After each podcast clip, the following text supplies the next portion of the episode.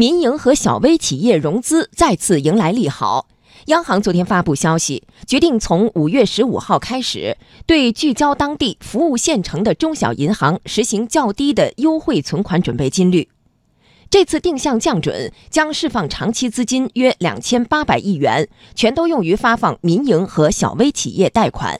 央广记者蒋勇报道。央行在公告中说，对仅在本县级行政区域内经营或在其他县级行政区域设有分支机构，但资产规模小于100亿元的农村商业银行，执行与农村信用社相同档次的存款准备金率。目前这一档次的准备金率为 8%， 约有1000家县域农商行可以享受这项优惠政策。以浙江临海农商银行和温岭农商银行为例，准备金率从目前的 11% 直接降到 8%， 将分别为两家银行释放10亿元左右的资金。临海农商银行公司金融部副总经理王芳介绍，这次降准为信贷支持小微企业进一步扩大了空间。浙江温岭农商银行副行长张卫忠昨天接受记者专访时说，他们将把新释放的资金重点投向小微园区的入园企业。目前我行一般存款金额是350个亿，降准前呢，我行的存款准备金率是11%，那降准之后，我们的准备金率是降低为8%，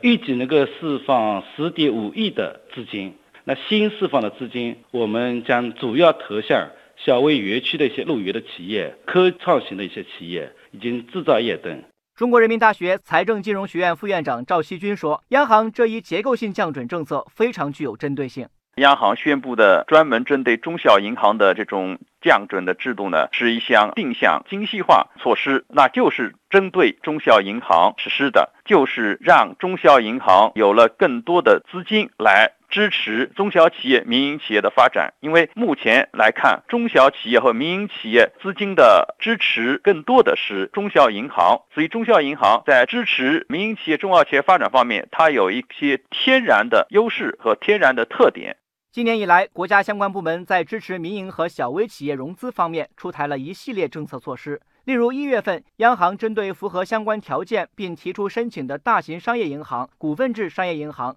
和大型城市商业银行开展了定向中期借贷便利。2月份，银保监会要求国有控股大型商业银行要充分发挥头雁效应，今年普惠型小微企业贷款余额要同比增长 30% 以上。兴业银行首席经济学家鲁政委分析，从国有大行到股份制银行，再到这次服务县域的中小银行，银行业金融机构对民营和小微企业的融资支持已经形成一个全方位的格局。不仅对于国有大型的银行明确的提出，对于小微的贷款要增长 30%， 然后这个融资成本还要继续下降，然后也号召其他的银行比照这个来执行。同时呢，监管政策呢，对于特别是涉农的机构也明确了它这个机构的定位，也就是主要服务于当地，服务于三农。就在上个月，央行提出要制定相关的准备金管理办法，而国务院常务会议也提出要建立对中小银行实行较低存款准备金率的政策框架。鲁政委分析，央行这次定向降准不仅是对国务院常务会议精神的贯彻，